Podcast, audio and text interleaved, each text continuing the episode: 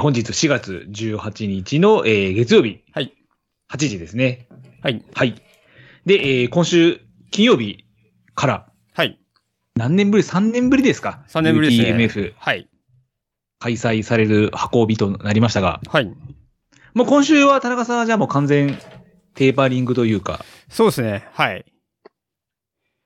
もう軽いジョグぐらいしかされないような感じですかね。まあちょっと明日激坂をやろうかと思ったんですけど、ちょっとやめて、明日は、そうですね。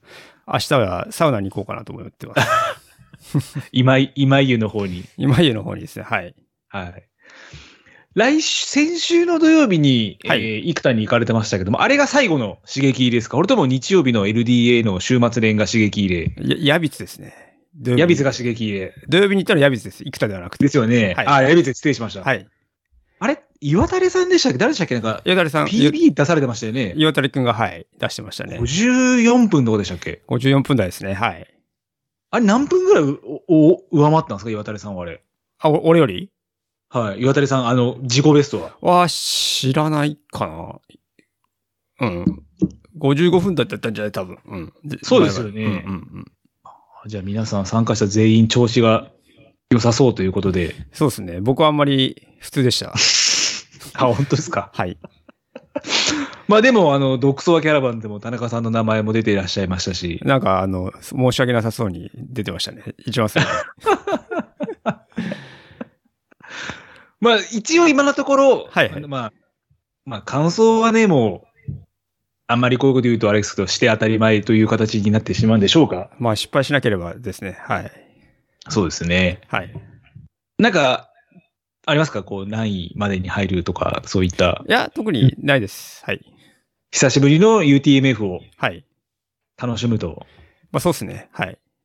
あとまあ、今回、冠城さんも走られるということで、そうですね。はい。あの、ちょっと来てるんですけど、冠城さんにはやっぱりちょっと勝とうかなと。はい。そうですね。冠城さんには勝ちに行くということで。まあ、勝ちに、まあそうですね。勝ちに行きます。はい。ちょっと楽しみですね。私もちょっと時間があったら伺おうかなと思ってるんで。はい。ぜひ。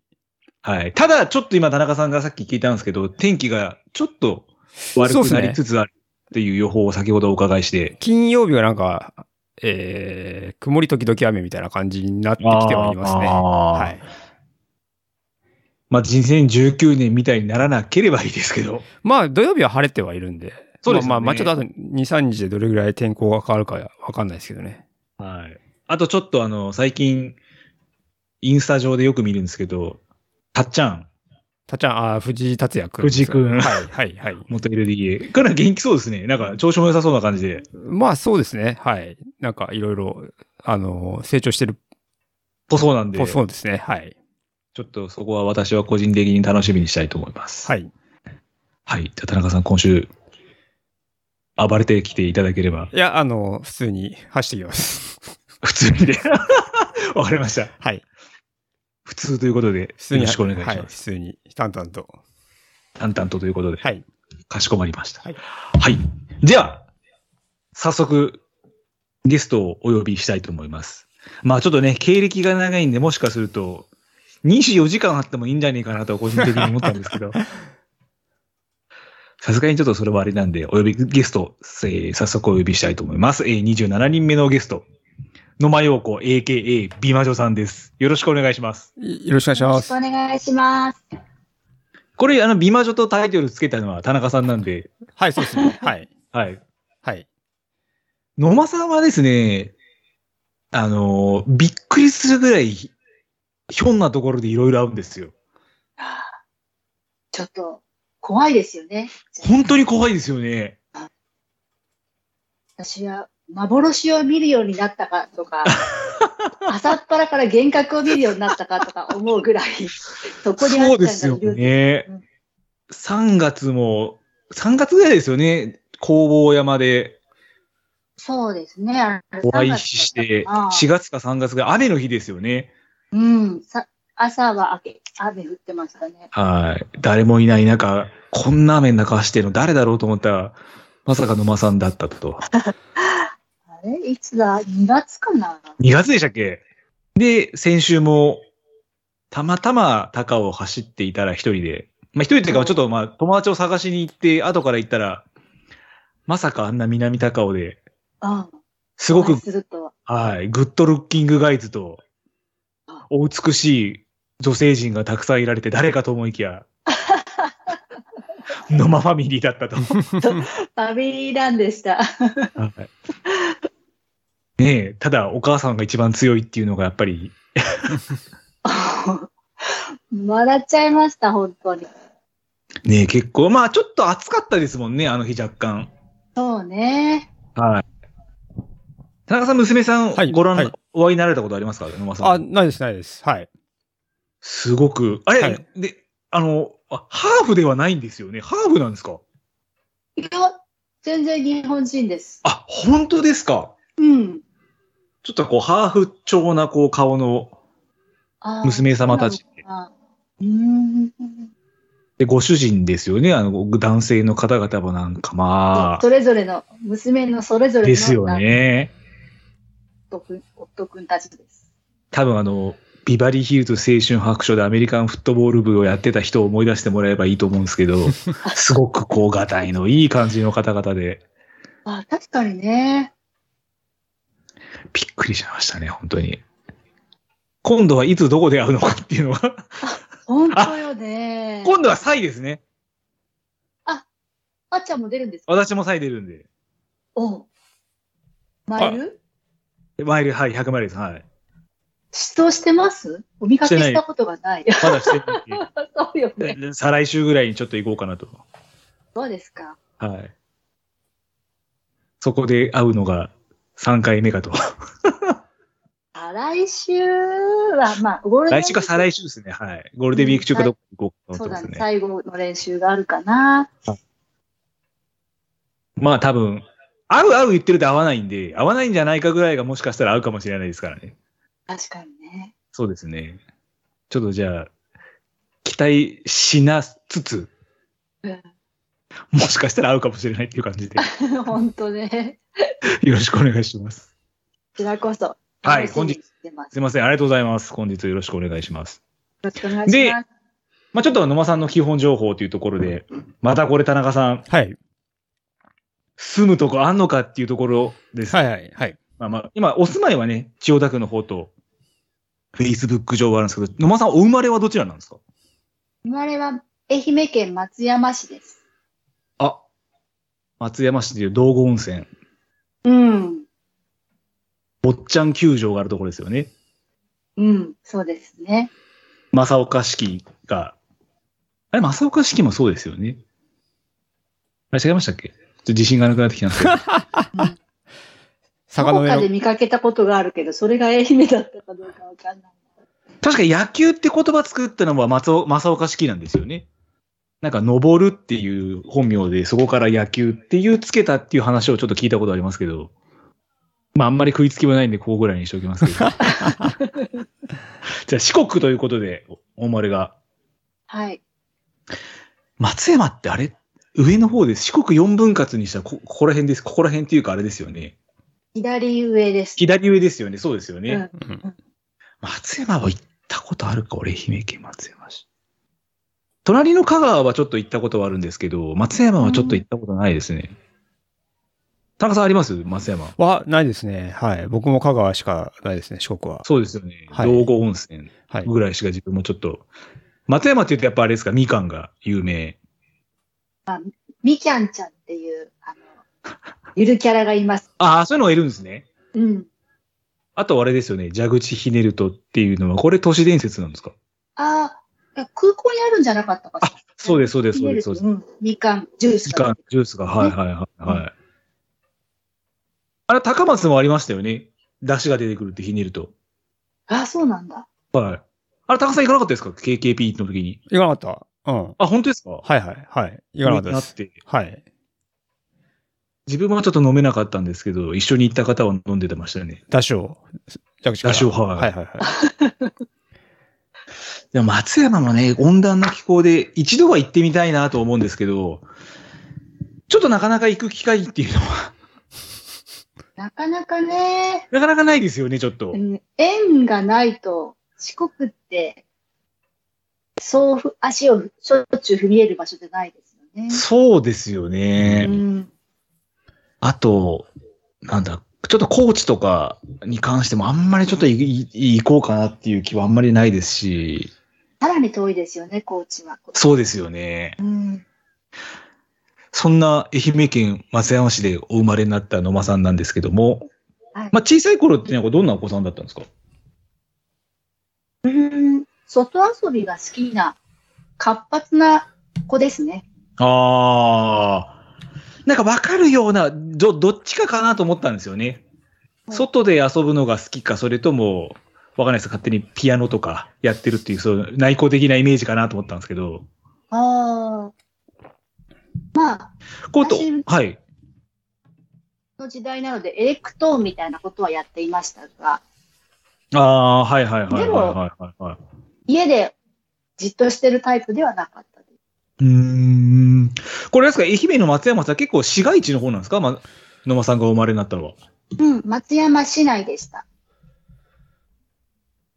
松山市内。松山市、商店街とかめちゃくちゃありますよね、松山って。ああ、そうですね。じ10時に銀天街と、あれなんなんとか街がありますよね。はいはいはいはいアーケードがある。まあそこからすぐではないですけどう、ーん。走って10キロぐらいのところですかね。走って10キロってなかなかちょっと行かないやつですよね、普通の人は。いや、子供ですからもちろん行かなかっまあそうですよね。これ、外遊びはどんな遊びをちなみにされてたんですかた。うーん松山は5歳までしか住んでないので、あそうなんですね。そうなんですねはいはいはい。そう、そんなに外遊びの記憶ってちっちゃくてないんですけど、小学校時代ははい。もう本当に缶蹴りとか、あこう学校終わってからみんなで集まって、広いとこで駆けあ、紛はれいにはいはいはいはいはいではきい、はい。た。で、それ5歳から、ちょっと違うところに、と他の都道府県どちらかに引っ越されて。はい、千葉県に引っ越しました。あなるほど。これ千葉はどちらだったんですか最初、市原市市原、はい。にいました。小学校5年生まで市原市で、はい。 6年生からは千葉市に引っ越しました。結構じゃあ、引っ越しの多いお子様だったんですね。そうですね、父がサラリーマンだったので、父のはいはいはいはいに合わせてて、あうあ。んいろいろどうしましどうですかこう、松山から千葉に行った時っていうのは。まあ、あんまりでもこの頃そうっすもんね。たと、5歳だから、そんな記憶ないんですけど、はいはでい。も、もうちょっと大きくなってから振り返った時に、はい。私が引っ越したのって夏だったんですよ。はい。で、えっ、と、2年保育の幼稚園に、愛媛では通っていたのに、はい。千葉に引っ越してきて、1年保育の幼稚園に変わったので、はい。その夏から次の4月までのブランクは、私は何をしてたんだろうって思った時に、ああ。何もしてなかったっていう 気づいたんですけど、なんか全然そんな、物心ついたってからやっと気づいた感じで、子供の時は何も感じずに生きてたんですね、きっと。まあ確かに子供がその頃、私この一年何してたんだろうって考える子なかなかいないですよね。うん友達が欲しいなとか、そんなことも全然思わなかったの はいで、はいはいはいはいはいはい。まあ市原っていうと、象の国が有名ですけど、この頃からあったんですかどんな国知らないです。あ、本当ですか市原象の国、高さんありますよねい。や、知らない知らない。何そ れ知。らないですかはい。あ、本当ですか市原象の国っていうなんか、うん。こう象がたくさんいるうん。えー、知らところがあるんなでいす。よ。まあ、ちょっと、まあ、別に今の年から象の国に行こうとは思わないんですけど。うん、もしかしたらトレランがてらちょっとゴール地点をゾウの国に行ったら楽しいかもしれないですね。えー、しちょっと調べよう。私、象好きなので、あ行ってみたいかも。うん。もしかしたら東大元暮らしだったかもしれないですよ。これ野間さんのお住まいの方とこれ。えー、美味しいから、他のたちが象た ち。結構でも確か歴史ありますよ、このゾウの国は。そう。はい。意外と市原って結構ちょっと入ると、なんか山というか、こう、なんかあれじゃないですか。秘境的なところが多いじゃないですか、なんか。え容量渓谷しかないと思う。ああ、養老渓谷そうですね。確かに。たださんなんかググったら出てきましたか、いや、調べてない、調べてない。ああ、べ調べたんですか。はい。僕は石原って言ったら、あの、ジェジェフユナイテッドぐらいしか知りません。はいはいはい。あ今、蘇我にスタジアムがありますよね。福田電子アリーナが。あれはいはいはいあれ今、じ市原じゃなくて千葉、千葉になったんだっけ今、蘇我にあるんですよ。はああい。ジェフ千葉。ジェフ千葉。市原って多分今言わなくな言っわたなんいじゃじゃなないでいですすかか。。うんはい。はい、サッカーの話です、これは。わあ、そっか、もう田中さん酒飲まないんですね。何があ、お酒酒も飲まないですね。あ、昨日まで飲んでたよ。今日はもうあ、飲まな本い。当ですかうんすいません。失礼しました。いえ、全然大丈夫ですよ。はい。野間さんは大丈夫あ、お酒ではないんですね。あ、もう一本、ビール一本飲んじゃったんで。あ、ありがとうございます。全然。この後大眠くなったらいけないと思ってお茶に変えました。丈夫です、大丈夫です。ありがとうございます。で、えーじゃあ小学校6年まで千葉で過ごして、その後も中学校、高校、学生時代っていうのはまだやっぱり千葉でお過ごしになずっらとれた千ん葉でですね、した。はい。部活っていうのは何を取り組まれてたんですかうん中学生の時ははい。バスケ部でした。おおバスケ部。うん。女性初のバスケ部ゲストですね、これは。そうですえね、。は本い。当みはいみんなバスケなんだなと思って、あ歴代の人の話を聞いてたんですけど、女性だと初めてなのか。初めてですね。へえー。男性ばかりでしたねあ。ポジションっていうのはこれ、あれですよね。まだセンターとかそういった。類の頃じゃないですセンターっていうか場所。うん。センターでした。身長野間さん、あれですか、むやっぱり昔から結構高かったんですか、やっぱり。昔はね、もっと、なんていうの、割合からして高くって、私、小学校6年生の時は160センチあったんで、ああ、大きいですね。はいはい、そはうい。それから4センチしか伸びてないんですけど、うん、一緒っすね、自分と。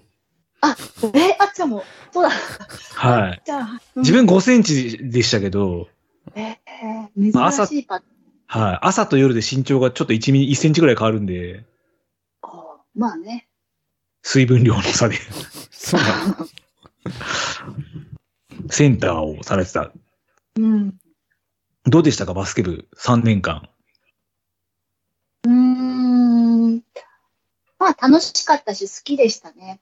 ああ。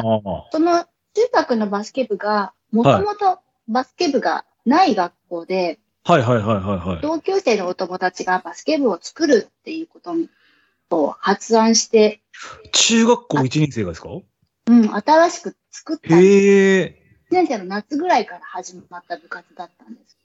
なかなか思い入れ、思い入れがありますね、じゃあそれでは。うん、へでもえ。部活会だけあって、バスケに詳しい先生とか、コーチがいなかああっー、たのはで、い。まず、顧問を探すときに、何にも属してない、こう、理科の先生みたいな方にお願いして、 とりあえず名前貸してください。貸してくれとはいはいはいはいはいお願いしたんですけど、あの、すごいやる気だけは見せてくださって、わはかい。りました。じゃあ、バスケットのルールを学びますとか言ってああ、素晴らしいですね。と、学んでくださったのはいいんですけど、やっぱりもちろん練習方法とかなんて、はいまあそうですよわねからない状態だったので、もう、すごい弱小チームでした。ああ、まあ、とはいっても、お友達が作られた3年間であれば、やっぱり、周りの人もちょっと思い入れっていうのは、強かれ弱かれ全然変わってきますよね、でもそれは。そうですね。だ先輩がいないわけなので、おーそうですよ。ね、はいは いはい。楽しい、楽しいというか、もう自分たちがつ作ったが部活頑張るぞっていう感じで盛り上がってました。ああ。先輩がいない、え、野間さんの時代もやっぱりあれですか、結構、こう、先上下関係っていうのはバッチバチに厳しい頃だったんいですやババチバチではないですけど、やっぱりあのぐらいの年頃の1年間ってすごい大きいじかゃないでまあ、そうです、そうですね、確かすに。か。1年生から見たら3年生ってすごい大人に見えるし、はいはいはいはいは自い。伝的にそういう大人、年上の人っていう意味でのこう敬語とかはありましたけど、はい。上下関係とか、指定関係みたいなのがなかったうです。ん。だから、徐々に徐々に野間さんが学年が上がれば、次下が入ってくるっていう、まあ図式になると思うんですけど、うんまあそういった時は、じゃあ結構、じゃあ特にそういうことはなく、まあウェルカムというか、そうですね。一応あれですよね、女ば女子バスケも男子バスケも、両方じゃあその時に発足、発足というか、作られたんですかそれは。ちょっとそんな記憶がないんですけど、男子、 男子バスケはなかったような気がします。あ最、後そうなんだ。野間さんたち、まあ女バス、まあ女性に女バスだけが。うん。そんな気がします。へえまあでも、時代背景的に確かにバスケってちょっと多分、まあ、なんか子供が知るきっかけって多分あったんですかって思っちゃうんですけど、なんか野球だったらね、ですよね、テレビでいつも中継してますし、サッカーもまあ、なんとなくですけど、でも小学校の時必ず体育館にバスケットゴールなかった。ああ、ありましたうね。ん。っていう記憶あるけど、うん。やったのってあれじゃないですか、ポート、なんでしたっけ、ポートボールポートゴール。ううんですよね、なんかやったので、バスケっていうよりも。まあね。いまだにちょっとあのルールを覚え、ちょっと今覚えてないですけど、じゃあ自分たち出してバスケ部を作られて、じゃあ練習とかも自分たちでメニューを考えて、そう。わ、わけわかんないですよ。 うさぎ跳びとかしちゃってたぐらいだか あ今やったら一番ダメなやつですよね。ら。うん。 そう、それも、なんか途中から作った部活だから、は体い。育館の時間割とかあんまりもらえなくって、はいはいはいはいはい。で、外のバスケットコートでの練習日とかもあって、そんなね、ボコボコの土のところでいくらドリブルしたってダメじゃないですはいはい。晴れ、いろいろ晴れますよね。はい。と、そういうのを、そんなところで練習してたので、まあ、こう強くはならなかったです全然まあでも楽しそうですね。一から自分たちで考えてやるっていうのは。はあ、いいなあそんな思いありました田中さん。えゼロから同好会レベルから作られた方とか。いや、えっとね、俺が中学入った時に、あれなんだよね。はい初めてサッカー部ができたんだよ。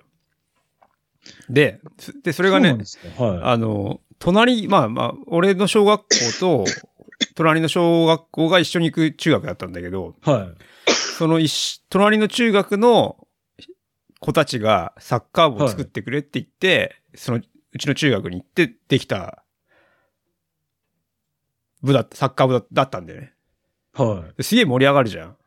い。はいはいはい。でも俺は 天の弱だからそっち行かなかったっていう。 まあまあもちろんサッカーが別に好きだったわけじゃないからあれなんだはけいどさ、はいはいはいはい。結構いっぱいみんな行ってたけどね、サッカー部に。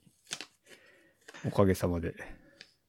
世代的にサッカー部ってなんかあれですか人気、なんか人気なサッカー漫画とか。キャプキャプテン翼とかですかいや、キャプテン翼だよ。ああ。小学校3年生ぐらいの時にキャプテン翼がやってたかな。アニメで。うん。あ、そうなんですそね。うそうそうそうそう。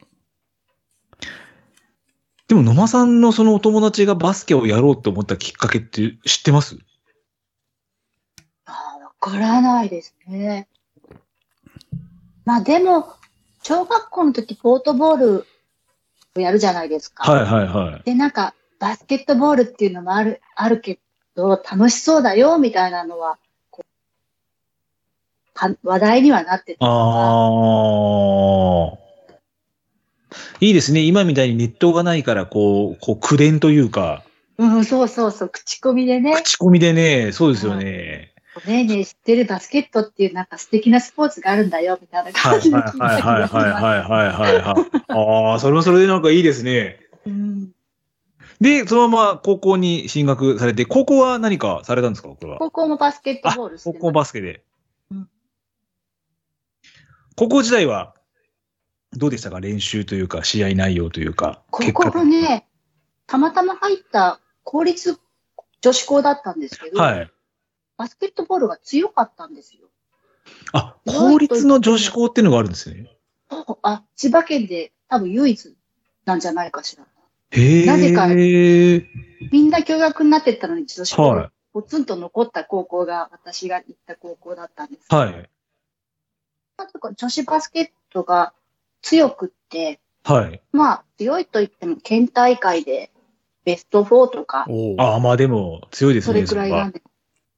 なので、そこそこみんな、その学校のバスケ部に入りたいと思って、は千い。葉から進学してくるんですけど、あそういう感じなんですね。私は、いい私はもう本当に行きたかったから行ったんですけど、 なんたってその、ボコボコのグラウンドで練習してたバスケ部まあ、はいにはい行はっいたはのいはいで、はい。みんながすっごい上手な、なんですよ。ああ。なるほど。うん衝撃を受けました。私、運動できたはず なのに、全然ダメだ、みたいな。まあでも、その中でも、あまあ、走る練習とか、多分バスケット、フットワークとかいろいろあるじゃないですか。うん。その中でどうだったんですかその走るっていう競技に関しては、野間さん短距離、長距離とかは、どっかになんか一律の長があったりとかは。ああ、短距離はね、早かったです。あの、バスケ部でしたけど、いつもリレーの選手とかではあったし、はいはいはいはいはい。中学の陸上部がとっても弱い部だったので、はい。なんか対外試合がある時とかは、こう助っ人で走りに行っ たり、にわか陸上部。ただ、じゃあ長距離は嫌いではなかったけど、短距離に比べると、まあそこまで、あんまりでは早くは。嫌いだった。あ、長距離は、どちらかというと嫌い。走れなかったんですもんな、長く。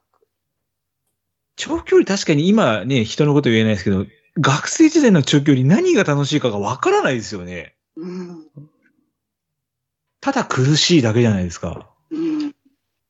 みんなよく頑張ってマラソン大会であそこまで粘れるな。いや、本当ですよね。うん。やった。ショートカットすることしか考えてなかったですからね。いや、本当にそうだと思いますよ。長距離好き、うーんまあ今となってはね、長距離が。いや、でもとはいっても5000はちょっと嫌だな。あんま早く長く走んな、ちょ、ちょっと疲れますよね、確かに。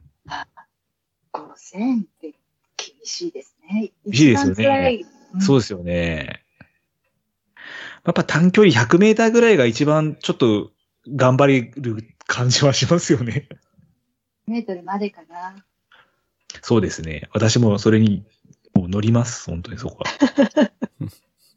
で、高校3年間今お話を伺っていると、まあ結構バスケ部としては強いバスケ部だったんですけど、野間さんはあれですかユニフォームをもらってベンチインするとか。いやいや、全然、それも実は3年間も続かず、あ、二そうなんで年すね。うん、2年生の夏ぐらいでややめちゃったんです。はいはいはいはいはいはいはい。それから帰宅部してました。あ、普通にというか、ダメ、ダメって。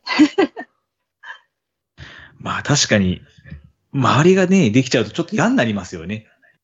だから帰宅部、まあ帰宅部、帰宅部も帰宅部で、でも自分も高校時代帰宅部でしたけど、ね、家帰ったら家帰って親に文句言われるじゃないです か。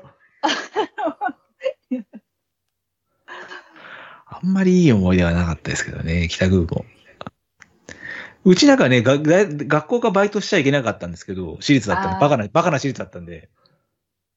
でも親は、お前、家にいるぐらいならバイトしろってすげえ言われましたけどね。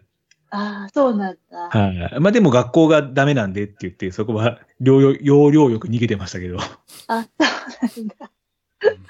はい。で、ここ、じゃあもう、高校3年卒業するまでは、帰宅部をそうですね。特に何をしてたわけでもなわく、けでもなく、勉強してるふりだけして、あまり勉強してなかったですね。ああまあ多分その勉強は相当されてたのではないかなと思うんですけども。全然いやいやいやいやいや。で、 大学に進学されうん。大学時代は特にまあ何かされてたっていうわけでもなかったんですかうん、サークルにも入らず、なんか学校もあんまり熱心に行ったわけでもなく、アルバイトしてお金を貯めて旅行してました。ああ。それちょっと今、後々語るトレランにも通じてきますね。うんうん、そうかもしれませんね。ですね。うんこれ大学時代何カ国ぐらい旅行に行かれたんですかこれは。結構行かれたんであすこかの時はうーん。何カ国数えたことがないですけど、い。はい。アメリカの、まあ、西海岸、東海岸と、あとはいヨーロッパは大体、放浪しました。ほろ。まだ勇気がなくて、東南アジアとかは全然行かなかったんです。はいはいはい。まあちょっとりあえずと、じゃあ。先進国は遊びに行きました。バックパッカーとかそういう感じであ、すかそうそう。そういうええそれでしたバックパッカえーえちょっと田中さん意外な感じしませんかこれは。そうですね。うん。し、しそうな感じはあまりなかったですうけど。ん。野間さんって、あえ、え、英語堪能じゃないですか。それって学生時代にそういう旅行で身につけたんですかうん、それは、まあ、あると思います。でも、旅行に必要な英語ぐらいしかその時は喋れませんでしたけあど、あ。おうん。その後、ちょっとずつちょっとずつおすごいっすね。練習しました。あー練習ってどんな練習するんですか単練語習をって覚いえうかるとねか。会話の練習会話。ああ。それはなんかあれですか外国の方に近づいてとか、俺とか英会話スクールに行くとか。うんうん。やっぱり外国で生活しながらっていう感じです。へえ。やっぱり喋んなきゃダメなんですね。あそうですね。必要に迫られると、頑張りますよね。 やっぱりとそうりあいえう。ず通じなきゃっていう気持ちになるけど通じ、通じるために頑張る。はいはいはいはいはいはい。なるほど。毎日、行き帰りの通勤で単語を覚えてるだけじゃ、英語は上達しねえってことですね。いやいや、十分、それでも、あの、喋れるようになると思いますけど、単語じゃなくて会話を聞いた方がいいですよね。ああ。単語も大事ですけど。そこら辺はね、田中さん、はい、あ、の、アメリカのコーチの資格取られたじゃないですか。はいはいはい。はい。あの時は、うん。あれですよね、Google 翻訳か何かを使われて、ディープルですね。あ、ディープルか、ディープル使われて、はい。ディープル使って。それ以外であれからは、英語の勉強っていうのはなんかされてるんですかしてないっす。だ って、ディープルだって英語の勉強じゃないもんだって。あまあ確かにそうですね。 えで結構あれ、あの、綺麗に訳してくれるじゃないですか、ディープルの場合は。うん、訳し、訳してくれんね。うん。あ、そうなんですね。なんかあれから、大体ああいう英語のき、きあの、あうんね、トレーランとかの情報って、やうん。やっぱアメリカの記事が多いじゃないですか。うんうん。そこら辺もやっぱりじゃあ、ディープル使って。まあまあ全部訳デしてィープルで。あ、そうなんですね。はい。ちょっとすいません、なんか、聞いちゃいけないところ聞いたのかいな。やいや、全然全然全然、あの、僕は、まあ英語は勉強したいと思ってるんですけど、なかはないか、はいはい。二の次になってるんで、はい。そうなんですよね。はい。なかなか、昔からは喋りたいなと思ってるはいるんですけどはいね。はいはいはい。じゃあ今度からすれ違うとき、野間さんにすれ違うとき、自分英語で話しかければいいんですよね。あ、そうだ ね。え、ワッツアップからちょっと行きます、ね。うんうんいいですね。これから急に、激、劇団も急に無口になるかもしれないですけどね、激だちょっと今辛いんで、みたいな。辛いとかい難しいですよね。どう、どう表現しましょ。そううそうそう。つってないかもしれないですけどね。ほう。じゃあ大学で、まあアメリカ、ヨーロッパなどをバックパックでいろいろ巡られて、まあ英会話も習得されて。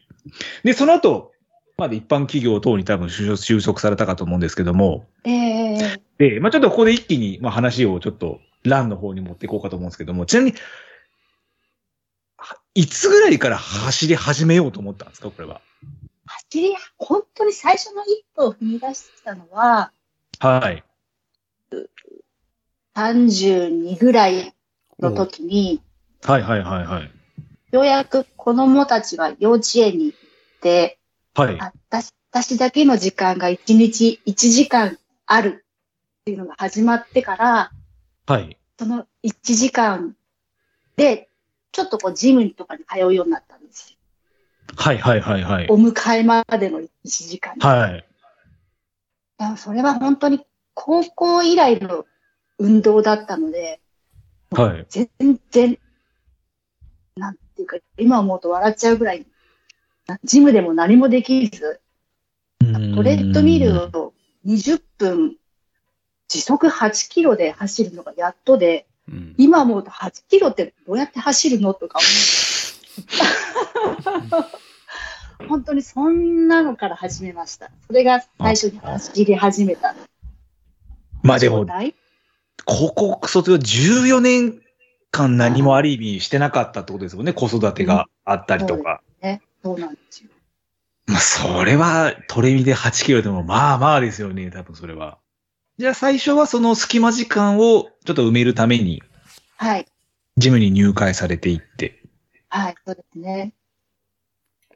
それが、何年、に西暦で言うと何年ぐらいになるんですか1997年ぐらいじゃないでああ、じゃあまだ2000年前だったんですね。すか。おーで、まあちょっと、ね、もとも、あの、野間さんからいただいた資料で、一番最初のレースがこう2007年じゃないですか。うん、その間の10年間っていうのは、はい。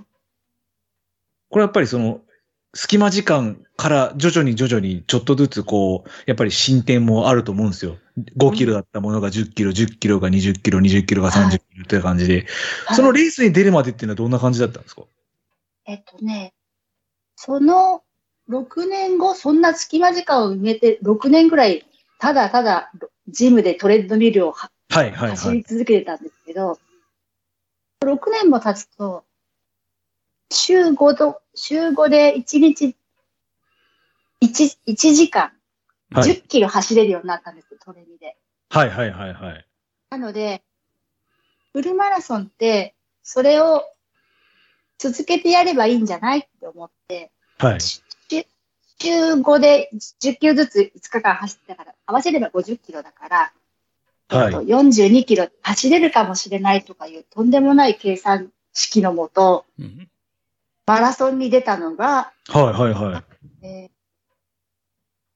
5年後千 ?2002 年ぐらいなんで。 2002年。はい。それは何マラソンに出られたんですかと荒川市民マラソンかな一番最初は。どうでしたか一番最初。あ今、今、板橋シティマラソン。あ、おーはいはいはいはい。ダワシティ、はうい。んうん。どうですかって、もう6、6時間20分ぐらい測ったんですね、ゴールするのに。いやー、まあでも、まあよくあるやつですよね。うん。でも達成感とかはすごかったんじゃないですか、でも。 いやいや、私毎日10キロ走ってるから、その5倍だと思ったんですけど、疲労って蓄積するんだってことを、その時初めて知りま したね。どっかで抜けていくものかと思ったが。かかける5じゃないんだなって。あ あ。まあでも、一応完走されて、あそうですね。ここでなんかあれですか、やっぱりちょっと悔しいというか、今、野間さんがお話にあったように、いや、私こんなもんじゃないっていう部分が目覚めたのか。いや、っていうか、別になんか、同世代のママ友とかも、はい。そこそこ、そんな私みたいなバカみたいに毎日毎日トレッドミルに乗ってなくてはも、いはい、はい。 4時間台で、4時間半とかで走る友達が何人かいて、おーそりなんゃでそうです。私はい。こんなのもできないんだろうと思って、すごい衝撃的だったんですあけど、あ、あの、高校1年の時以来にちょっとなんかあれなんですね。私なんでっていう、こう、ものが出て。どうや、どうやったら4時間半で走れるんだろうとか思うぐらい、もはいはういはい、別はい。世界の人間のような印象を受けたんですけど、はい。でも私もそれなりにその後継続して走り続けてたら、はい。 1年間に1時間ずつタイムが縮まっていったので、はいはい。はいもう楽しくて、走るたびに1時間縮まるんです。まあ、それ大きいですよね。あはい。すげえ大きいですよ、それは。最初が長い時間があって、5時間半になり、4時間半になり、3時間半になった時には、はい。忘私すごい3時間半になっちゃったとか思って。いや、でもすごいです。よ。うん。その後はまさか2時間半にはならず。だったらすごいですけどね、ほん天才ですよね、あー本当に。なるほど。一じ式ゃあ、さ10分ずつ縮めてました。ああ、でもやっぱり、あの、継続して、徐々に徐々には縮まっていったと。そうですね。だから、42歳ぐらいまで続けた時には、うん、そこそこ早くなってました。3時間うん12分とかで走れるようになってて。はいはいはいはいはい。確かにそうですね。で、そこからまあ今のお話だとまあ、ひ日に日に、まあ日に日にっていうか、ちゃんと走り続けて、徐々にマラソンも1時間ずつタイムが縮まって。はい。で、どのタイミングで、はい。その42キロ超えを、もしくはトレイルラン、まあウルトラという種目になると思うんですけど、これ何きっかけで今度そこに行こうと思ったんですか本当ですよね。それもね、あの、本当に偶然に、あ知り、知り合いっていうか、知り合いになった人が、はい。あなたそ、そんなに一生懸命トレッドミルでいっぱい走ってるんだから、はい。こんなのもあるよっていう感じで、その方山やる方だったんですけど、はい。山やる方がこう、OSJ 箱根 50K のチラシをこう、ピラピラってさせて、はい。教えてくれたんです。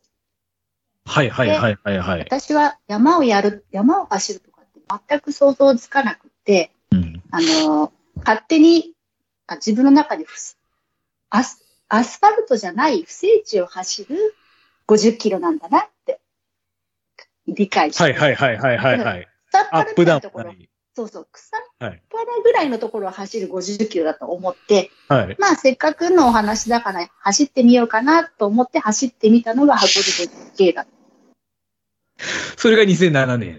た。そう。あ、じゃまああ、まあ、これ、中田さんも、はい。これ箱根50系って知ってるいや、し俺初めて聞きました、これ。あのこれ、いあ一回しかやってないんだよ。まあ、けそうなんですかそうそうそう。ら、幻の。幻の。で、まあ、へえ。これ、これの有名な逸話が、はいこれで優勝したの誰だと思うえー総合優勝ですか総合で優勝。 2007年ですようね。ん。ええー、でもパッと出てくるのはやっぱりもう、冠城さんとか。そうそう、当たりなんだよ。冠城さんなんだけど、はこの優勝商品が UTMBA のチケットなんだよ。い。そうなんですね。そう。 それでそこ、で、冠城さんながるほど UTMB に参戦するんだよ。で、後々のモンブラン世代に。まあまあ、そうな、つながるという。繋がっていくってことなんですね。ええでも、2007年で優勝賞金で UTMB への、これはもう往復のチケットも込みとかってことですよね。じゃ今ないかないやーあれ多分エントリーフィーとエントリー券ぐらいじエゃンなトいリーフィーってうねん。だけですかね。うんいや、もし全部だったら OSJ 太っ腹だなと思ったので、ちょっとそれ聞いて、太っ腹まではいかないですね、ちょっと。いやー、どうでしょうね、そこはね。そうですね、ちょっと気になりますね。うん。ちょっと、今度聞いておきましょうかね。そうかそうかえーそんなでも2007年。 あ、ちなみにね、ちなみに、このね、箱根 50K を多分ね、YouTube で調べると、ビデオ出てくんじゃないかな。で、うん。それに野間さんが出てるんですよね。そう、出てるの。フフューチャーされてるんだよ。フューチャーされてるんですかされてる。うん。ューチャーっていうか、い一瞬出てきますよね。出てきます。まあでもそうですよね。ギギアとか全然気にしてない格好の私が出てきます。そっちなみにどういうウェアだったんですか普通にナイキのピピンクのランニングキャップみたいな感じ。でも逆に、ちょっとおしゃれじゃないですか、ナイキなんて。 な謎のトレランザックを、トレランザックというか、なんかたまたまどっかから借りてきたようなザックを背負って。まあでもそうですよね。ギアもそこまでまだ、そうだね。まあインターネットはありますけど、情報としてはまだまだ黎明期の頃ですもんね。全全然なかったです。そうですよね。うんでも初めて50キロ走って、まあね、年代別で女子5位。で、女いや子、女子、でも26位っすよ。それは本当にすごいんですけれど、でも、いや、全然もう、か、制限時間の何分か前にゴールした気持ちですよ。うん実際そうだと思うんです。いや、でもね、今の最初の野間さんのお話だと、まあね、ちょっと言い方は悪いですけど、ちょっと軽い気持ちなところがあったわけじゃないですか。本当で すよ、もう。道玄走るつもりで行ったのに、そうですよね一時間登っちゃったんですよ。もう本当に、這う、這うようにして登り。そうですよね。普通の人だったら聞いてないやつでやめると思うんですけど、やめなかったっていう。やっぱすげえそこはなそうなんですよ。いや、それすごいですよ。で、まあ2007年が、まあいただいた資料だと、まあ北端も出られて、うん。で、2008年、翌年が OSJ の、これ、市が、えー、のぞりトレイルレース。これもちょっと自分初めて聞いたんですけど、これも何回かやったんですかこの市がのぞそうり。ですね。3回ぐらいやったと思うんですけど、でも毎回コースが変わったり、なんていうのな、な、長い方だけやりますとか、短い方だけやりますみたいになったので、はいはいはい1回目だけが長いレースと短いレースがあ混在してたなるほど時だった、ね。でもまそあう長はいいレースも天候悪くて短くなっちゃった。ああ。まあ、この頃ってあれなんですね。やっぱりトレイルレースもちょっと不安定というか、やったりやらなかったりっていうのは、まだ確立されてない。されてないって感じなんです。ね。うん。田中さんはまだ走られてないですもんね。この時まだ。そうですね。走ってない。レースとかは出てないですね。出てないですようんね。走ちょってとなラいかなンニングしたぐらいですか、うんそう、そう、うんそうだね。ちょっとランニングしてるぐらいじゃないかな。ですよね。うんで、翌2009年、まあ、同志の1回 目、 1回目。北丹、次、新越語学。これも第1回ですよね、2009年。そうです。1回目でしたね。野間さんの見てると1回目とかそういうのが多いんですよね。だって他にね、なかったんですもん。 まあ、そうですね。うん。 1回目をハンターとかじゃなくて、もうそれしかないからそれ出てた。そうですよ。ね。うん、レースがなかった。このさっき2009年の新越語学見せたら優勝相馬さんだったんですね、 これ。ああ、そうでした。あの、乙女湖からの階段を一段飛ばしで上がってったから、 やばい忘れられますやばい。あと、瀬尾さんも出てました、これ。2009年。うん、うん出て、出てました。で、2010年にまた同志と富士登山。すげえな。で、2011年から、まあ、ライフワークってわけではないんでしょうけど、ハセツネカップ。あ、そうですね。それまでもう、ハセツネはもちろんあったんですけど、はいうん、私なんか夜を走るとかいうの全くを理解できなくて、もうそもそも選択肢から除外されてたので、あ、夜走るっていうことが。うんうん、はいはいはいはい全く考えてなかったんです、ハセツネってこと。でもまあ、こそれの時に縁があって、あの、ハセツネ、長谷川恒夫さんの奥様の長谷川雅美さんと知り合う機会があって、で、せっかく知り合ったんだから出てみましょうと思ったのがその年だったんです。あ、そうなんですね。うん。で、まあすごいのがそこから連続して7年。まあ計8回。これなんか田中さんあれですよね、破説ねって何回が出ると、こうなんか、ああるんでしたっけあれ、10回でなんか、 ?10 回でしたっ一け回あるんでしたっけそう、10回で一応アドベンチャーグリーンっていう称号がもらえるんですけど、はい。それは称号しか別にな何もなくて。ああ。なるほど。うん。で、20回出ると、スーパーアドベンチャーグリーンっていうのかなうん。それをやると、なんか永久無料招待選手になれるってやつ。へえ。いやー、でも同じレース7年。まあ、8回ですよね。はい。そうなんです15年がすごかったですね、10時間と。その時ね、早かったですね。で、あとはまあ11時間とか12時間ぐらいでちょっとゴールされてるっていうのが。はい。これ、野間さんにとってその、まあ第1回出たっていうのは長谷川恒夫さんの奥様からと出会ったのが、うん、えーいきさつで出たっていうことなんですけども、それ以降野間さんにとってこう、長谷ねっていうのはどういうレースのこう心持ちというか、部分になるんですかあーうんと、はい。女子なら、女子の総合20位までに入れると、翌年は招待選手なんなるんですねはい。なので、 20位までに入りたいと思って毎年頑あ張あ、はいはいはいはい。一つのベンチマークとしてあるんですよ、それがっ。そうそうそう。うん。 17年以降、以降、以外は全部20位ですけどね。そうなの、そこでね、こぼれちゃったんですよ。すげえなと思いますけど、まあ今の話を聞いてまた見ると。うん。はじゃあ、野間さん、2018年はクリック合戦に参加したんですかいや、 それは公の場ではちょっと言えないかもしれない。わかりました。 私、クリック合戦とか全く思って才能がなくて、あさまさまさみさんって言ってお願いしました。まあ、21だからね、全然。まさみさんのハートをクリックしたん ですか、じゃあ。はい。あでお金は払 います。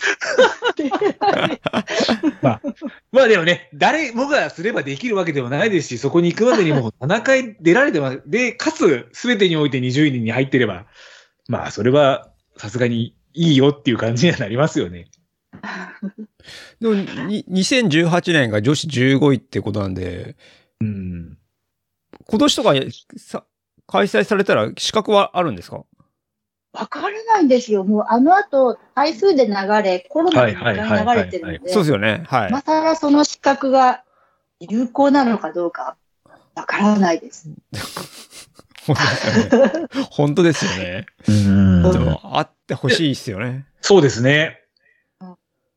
でもちろんでも今年あれば、野間さんは参加するかしないかって言ったらもう答えはイエスしかないってことですよね。そうです。あれば出たいですね。やっぱり狙うは女子20位。いや、でもだいぶ厳しいと思います。いや、でも見たいですけど ね。うん、ほう。じゃあ一つの女子20位に入ることを目安に、まあちょっとトレーニングも徐々にこう、そこに向けていって。そうですね。まあ、10月ぐらいって、だからこれだけ走ってるといつもこうでちょうど出来上がってる時期にな当たるんですけど、いいですね。ちょっと今年、このままいけば、あありそうな気はするので、ちょっと見てみたいですね。まあ、やばいですね。また頑張らなきゃって。はい。野間ファミリーとこっそり俺がいるかもしれないですよ。いやぜひその際は応援に行かせていただければと思います。まあ、嬉しい。すごいですね。で、その後、えー、ですね、UTMF もこれ第1回ね、連続しあのて頃。は、はい。エントリーすれば走れたんですけどね。あ、そういうもんなんですか。うん、資格なんてなかった気がしますけど、最初は。 12年は田中さんが地博、 12年。でぐらい。はい、そうです。 2012年ですね。はい、そうですよはいはいね。うん2014年第1回目の UTMF だね。。そうですすよね。ん、どうでしたか田中さんから走られ、走り、地100に入られた頃で、もちろん UTMF の情報っていうのもああるわけじゃないですか。 2012年は入ってないかな。あ、まだ入ってないですか、うんその頃2000、もうち、えー UTMF とか走られてる方ってね、やっぱりこう雲の上っていう感じですよね。まあだからあ、あれだよ、あの、その僕の大学の友達の山口あ、山口さん、はい、はいはいはがい走ってるの。あそれを、渡辺慎吾君とか、あ慎吾さん、はいはいあはい岩はい、原君とかと一緒に。に完走したという、2012年ですね。それからやっぱり自分も走りたいなっていう気になったんですかそうだね。走ってみたいなと思ったね。UTMF は。うん。そうそうそなるほど。いろいろやっぱりこうやって話聞くと各人、おののの人のレースに向けての、こう、なんていうんですか、思い入れっていうのがやっぱあるんですね、やっぱり皆さん。う。まあそうだね。だからまあ、チーム100マイル入ったのも UTMF 完走あしたいがためにもね、入ったところはあるよ。おじゃあ田中さんはじゃあその頃は MF っていうの、UTMF が一つの、一つのそうだ位ね。が高い。まあそのぼ UTMB とかっていうのは全然出ようとも思ってたわけじゃないので、はいはいはいあはいのはいはい。 UTMF に出たいなというふうに思ってたなかるな。ほうんど。まあもう、もう乾燥してるんであれなん で、目標は達成されてはいるんだけどね。そうですね。はい。で、まあ、UTMF に、まあ、野間さんが走る、まあ、きっかけとなったというか、まあ、急になぜ今度100マイルをやろうと思ったんですかえーで、その時初めての100マイルだったんじゃない日本としてってことですか、それは。うん日本国内で。多分私、あ、八ヶ岳スーパートレイルとかの方が先かしら。いや、えっとね、11年に UTMF がやるって言ってたんですけど、うん震災で流れたんですよね。ああ、そうでしたはいね。はいはい。で、はいえっと、その年のうん御嶽では多分初めて100マイルですね。御嶽。うんうんうんで、その2012年に UTMF 第1回、まあ、流れた分っていう感じですよね。はなるい。ほど。そう私、2011年にまずエントリーしてたので、あ、そ UTM、こではい。まあ、ああ初めての100マイルレースになったら、まあ100マイルとかあんまりかんわからなかったですけど、初めての距離だし、挑戦してみたいなと思って。あはあ。やっぱす、なんかちょっとこ、ここで聞いてるゲストの方なんですけど、やっぱり共通していいのが、やっぱりあんまりこう、あれなんですね。結果は考えない人が多いんですね、やっぱりね。そうだと思う。まあ、ごごめんなさい、すごい今変な言い方したかもしれないですけど、まずは挑戦するっていう、やっぱ気持ちが大事なんですね、やっぱり。なんだか新しいものみたいとかいう感じで、こう、はついやっちゃう感じですね。よく。距離とかよく考えてないんです野間さん自身昔から新しいもの好きだったんですかこう、カルチャーとか、そういうもらったものに関しても。よ。いやーそんなことはないと思います。こう積極的に、こう、練習方法とか全然取り入れたりしない。はいはいはい。たまたま自分のところにに目目に入ったものだけをキャッチする感じ。ああ。その中で、求めて、はい、新しいものが100マイルだったと。そうそうそう、あたらこれ新しいとか思って。へえ。もう自分とか絶対負け戦はしないっていう発想になっちゃうんで、それが違うんだ な。それが違うんだな。田中さんどうでした初100マイルの時って、うんうんもう、め、綿密立てて100マイルに向けて、どちらかというと、まぜって感じだったんですいや、とりあえず、俺の場合は、かその最初に走ったのは八ヶ岳スーパートレイルの第2回だった、だけど、それはあれなんだよな。珍百に入ったら、ななんだっけな。参加券があったのかなその時は。確か。ただで。た違ったかなそれか安かったか忘れたんで、だけど、なはい。それ出てたんだよ。それで出た感じ。あ、じゃああんまりじゃあ特にじゃあそこまで結果とか考えずに。うん、まあ、ねえ、あの、チームに参加できてレース出れるんならお得じゃんと思って。ああ。た 確かそうだったような気がするんだよな。それで出て、まあまあ全然走り方もわからず、まあ、ぶっ潰れたっていうのが、まあ、結果なんだけど、た確かそんな感じだと思ったよ。うん。か。これはちょっと、やっぱりそうですね。まずやれっていうことなんですね。ダメですね。負け戦もたまにはしなきゃダメだってことですね、これは。負けないんですよ。だからそうですね。その中から何かを見つけて次の糧にしなきゃいけないってことなんですね。いや、ためになる番組だ、本当に。いや、ためになる。で、えーまあ、2011年、12年 MF で、13年が、えーまた UTMF で、奥久慈。で、ここで初めて海外のあ、そうそう。ウルトラトレイ初めル、モンブラン。 UTM。これはうん UBMB は行こうと思ったきっかけっていうのは、MF ありき、それとももう全然単独の考えだったんですか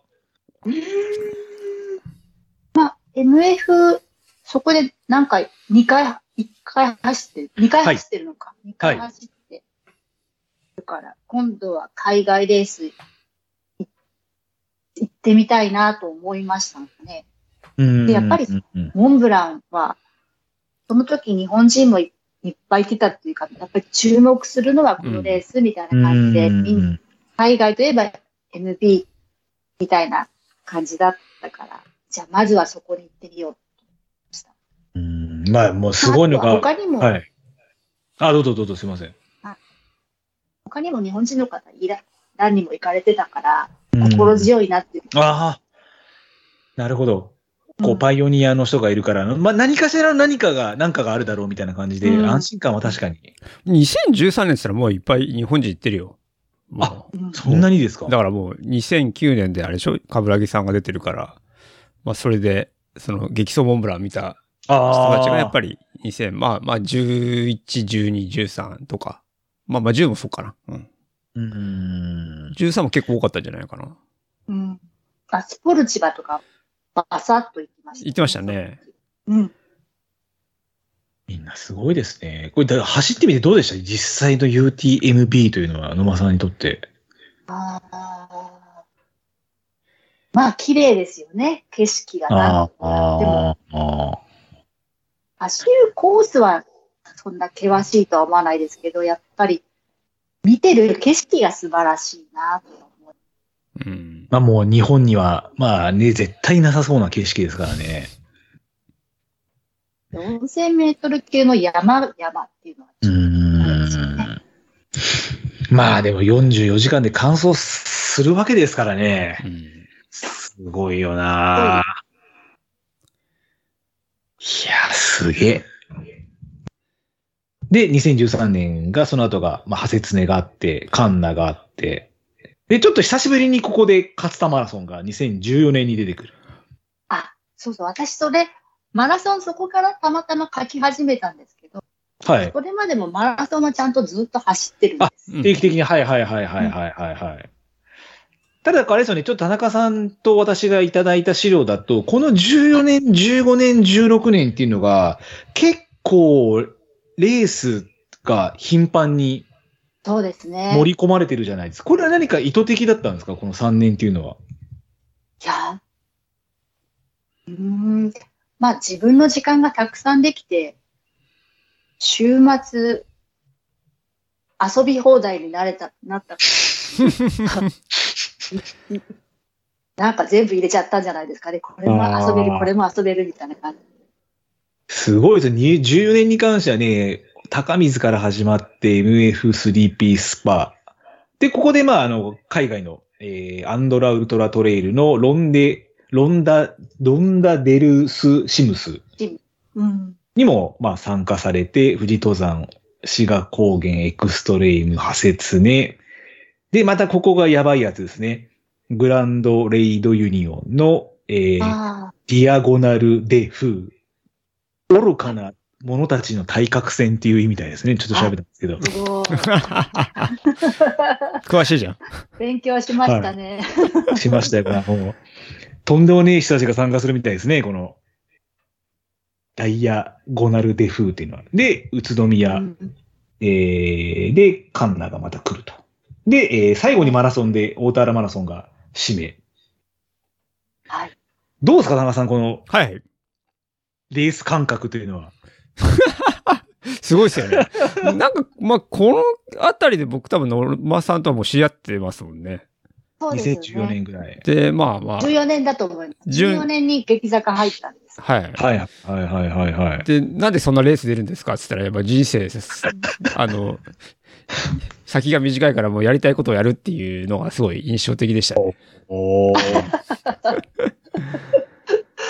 今もその気持ちは変わってないで すけど。うん、残された時間が短くて。いや、でも正しいですよね。これ、野間さんはやっぱり100マイルっていうのはやっぱりなんかあれですか、もう一つの魅力にはまっちゃった感じなんですかこの100マイルっていうか、この後出てくる、まあトルデジアンとかも出てくるんですけど、そういう超長距離っていうのは、やっぱりなんかこう一つ人生において全く自分を変えるというか、こうなんか、そうですね。うん、長いのは、まあ、どっぷり山に疲れるっていうのが何と言っても好きですうね、ん、うん。で、こう長いのばっかりやってると、それこそマラソンみたいな短いのができなくなってきちゃって、それ言い訳なのかもしれないですけど、早く走れないんですよ。あー長くは走はいるはいはいはいはいはいちょはっともう、ほんとどんどん長い方に流れてるという感じがします。い。まあその長いも、なかなかすげえ長いなんですけどね、本当に。で、2015年も大田原。あ、違う、2015年、ごめんなさい。えー、勝田か。勝田から始まって、花桃、六甲重曹、で、スリピ、玉川源流ぐるり、ロッキンベア、美しが原、映画ウルトラトレイル、愛が。映が画、アイガーですね、アアイイガーガーで、えー OSJ の山中、で、また、えーグランレイドでピレネこれも累積が一番 D プラスっていう、まあなかなかなコース。ただ、制限、えー、乾燥タイムが34時間って、これ早くないですか、これ。あ、それは、でももう、あの、天候が悪くなっちゃって、嵐が来ちゃって、はいはいはいはいはい打。ち切りになっちゃったんですよ。だから多分140キロぐらいしか走ってないと思あ、そうなんですね。う。うん、でも監査扱いにはなってますけど。はいはいはい。うん、で、なのいた1ヶ月経たずしてトルデシア。そうですよね。元気だったなこれトルデシアンって、あれ何キロでしたっけに ?200、200?200 マイルぐらいじゃん。マイルですよね。全部行けば300キロでしたっけそれぐらいですよね。はいじ。ゃそのくらいですよそうですね。うん。これ82時間16分。でも、それも、だから天気が悪くてあ200キロこれもなんでちゃすっねたんです。ああ、あそうなんですね。じゃあ一応でも乾燥扱いには、そうですね。200キロまで行った人は乾燥扱いにはなったんですけど、あーでもまだ、そこからで100キロあります。はいはいはいはいはい。で、ちょっと野間さんとしては、この年のトルデジアンはちょっと消化不良が。そうですね。もう天気が悪すぎて、あの時はやめられてすごい安心したんですけど、ほっとしたんですけど、うんうんでもやっぱりね、乾燥はできなかったなっていう気持ちはあります。やっぱりヨーロッパの山っていうのはあれなんですかやっぱり山、こう山っていうのは天候がやっぱり高い分、相当やっぱり不安定なところなんですか特やっぱり。に、MB とかトルデジアってもう8月の終わりとか9月じゃないですか。はいはいだかはらもう天候が秋に向けて変わってくる時期い。うーでん。一番安定してるのはやっぱり7月とか8月半ばまでが安定していて、そこが観光のシーズンのピークなので、まあ、観光客が減ったところで、あ、もう一稼なるほどぎしようみたいな感じで、そこに設定されてるんだと思う。じゃあ天気的には本当に天気がいいのがたまたまたまというか本当にラッキーぐらいな感じなんですね、じゃあ。そうです。うん、そう思います。へーで、また次、ハセツネと。これ、11月の、これ、田中さんが何て読むんですか、これ。科学の科に野の国ってー。。なんだっけあな、それ、し信濃の国。信濃の国。うん。あ、信濃の国か。うん、今もあるんでしょうかね、どうか。今もありますよ。あ、そうですか。はい、はい。でも、早くは私走れないって言ってましたけど、25キロ、女子9位、3時間39分っていうのも、まあ、なかなか早いなって思うんですけど ね。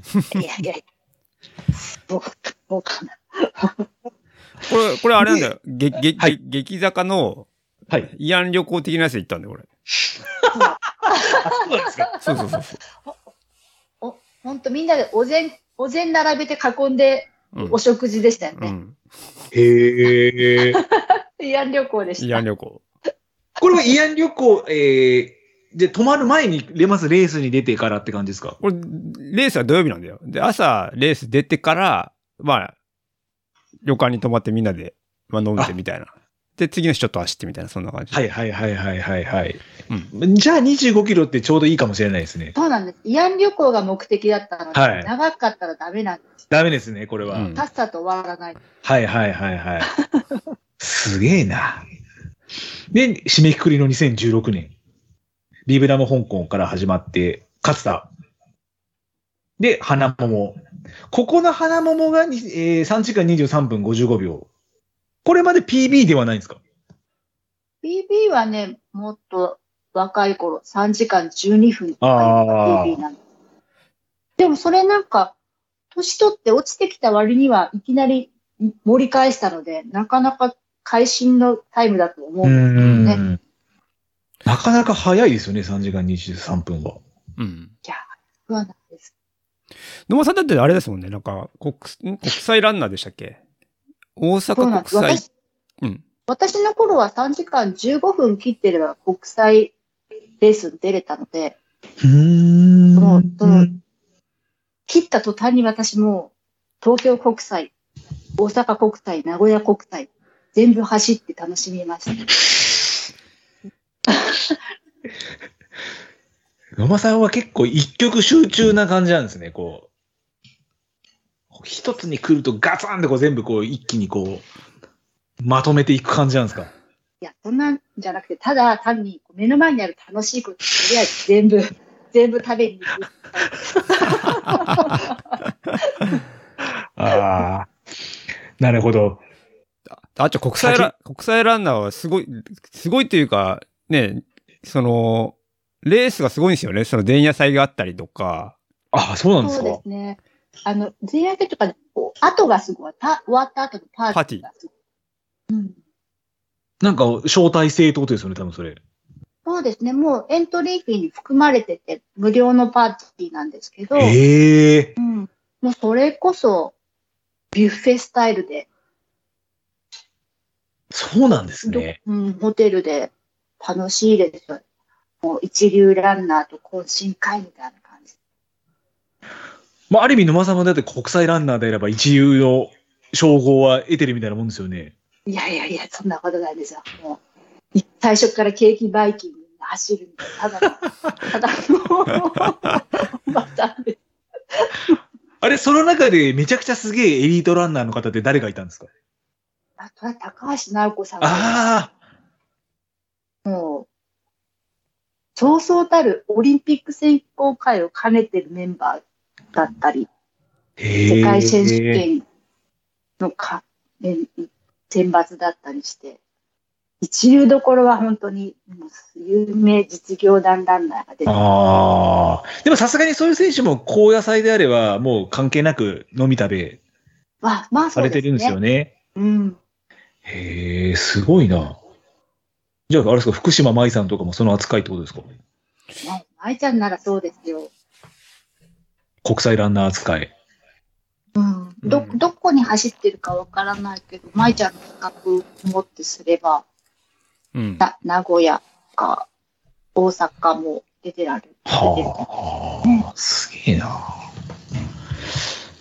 でもマラソンはちょっと辛そうなんで、ちょっとまだ遠慮しておきますけど。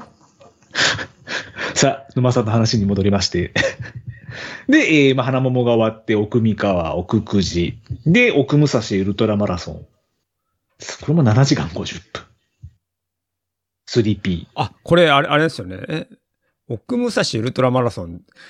あの、野間さんってあれですよね。M は、ん M はって平塚でしたっけそうなんです。そこあのあ、なんか言ってたやつですか。うん。名前を連ねさせてもらって出てました、チーム戦で。それはなんか田中さんがすげえやばいランニングチームだっておっしゃってたんですけど、す、まあ、まあ、なんか、練習でも結構きつそうですよね。なんか、話を聞いてるそうとで。すね。毎週毎週朝走、日曜日に平塚総合運動公園で練習してるんですけど、はい。朝6時半とかから始まるんですよ、練習。で、キロ4、ペペース走で 4, 4分、4分半。時々3分45とかのチームもあると思うんですけども、そんなので20キロとか走って、朝6時半ですよね。もう普通に9時にはお家に帰って、普通のお父さんをするみたいな感じで、普通じゃない人たちの練習場所。 心臓に良くなさそうですよね、これは。でもみんな心臓強いですよ。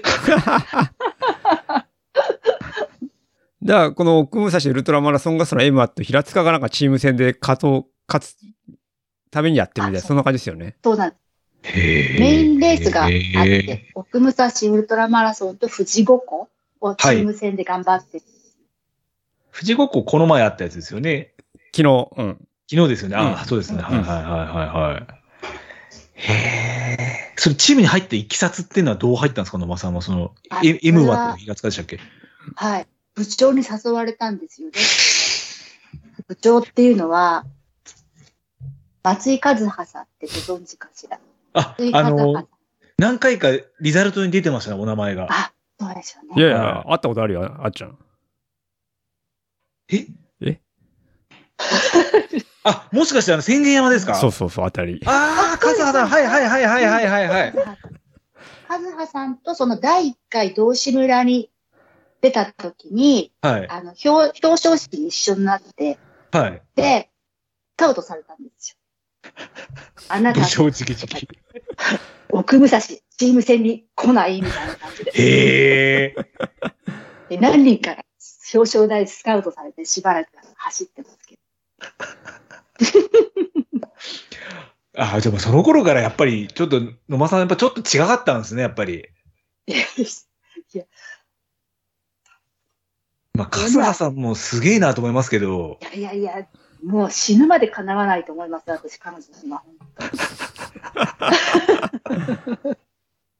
ええそうだったんですね。うんはあ、これは、またすごい回ですね、これは。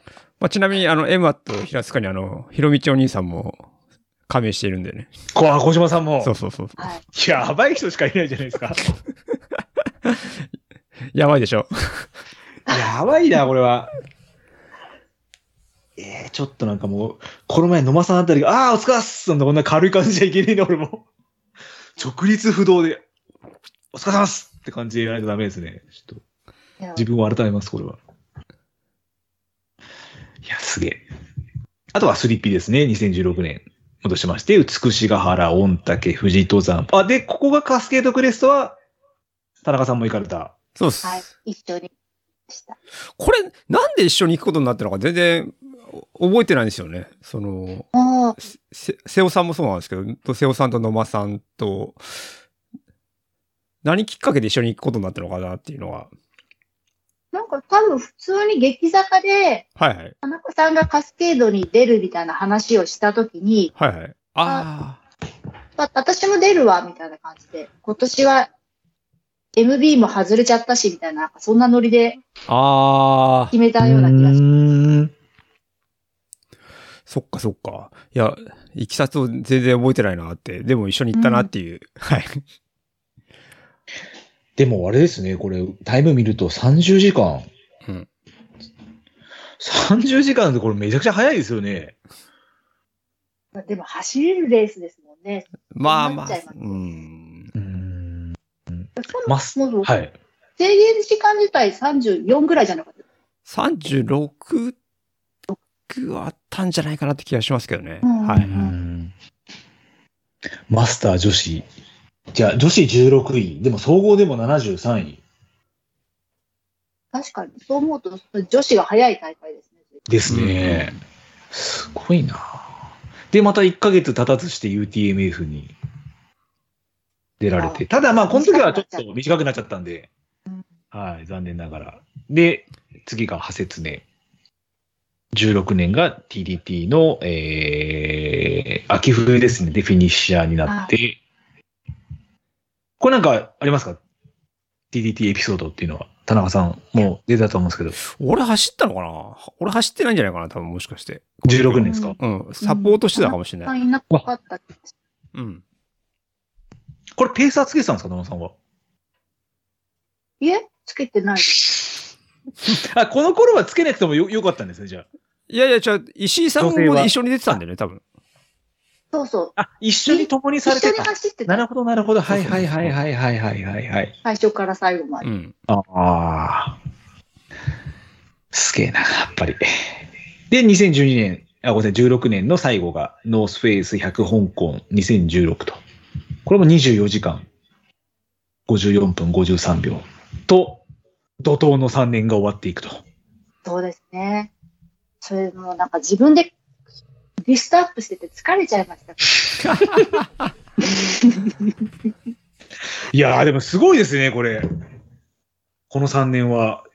本当ですよね。元気だったなぁと思います。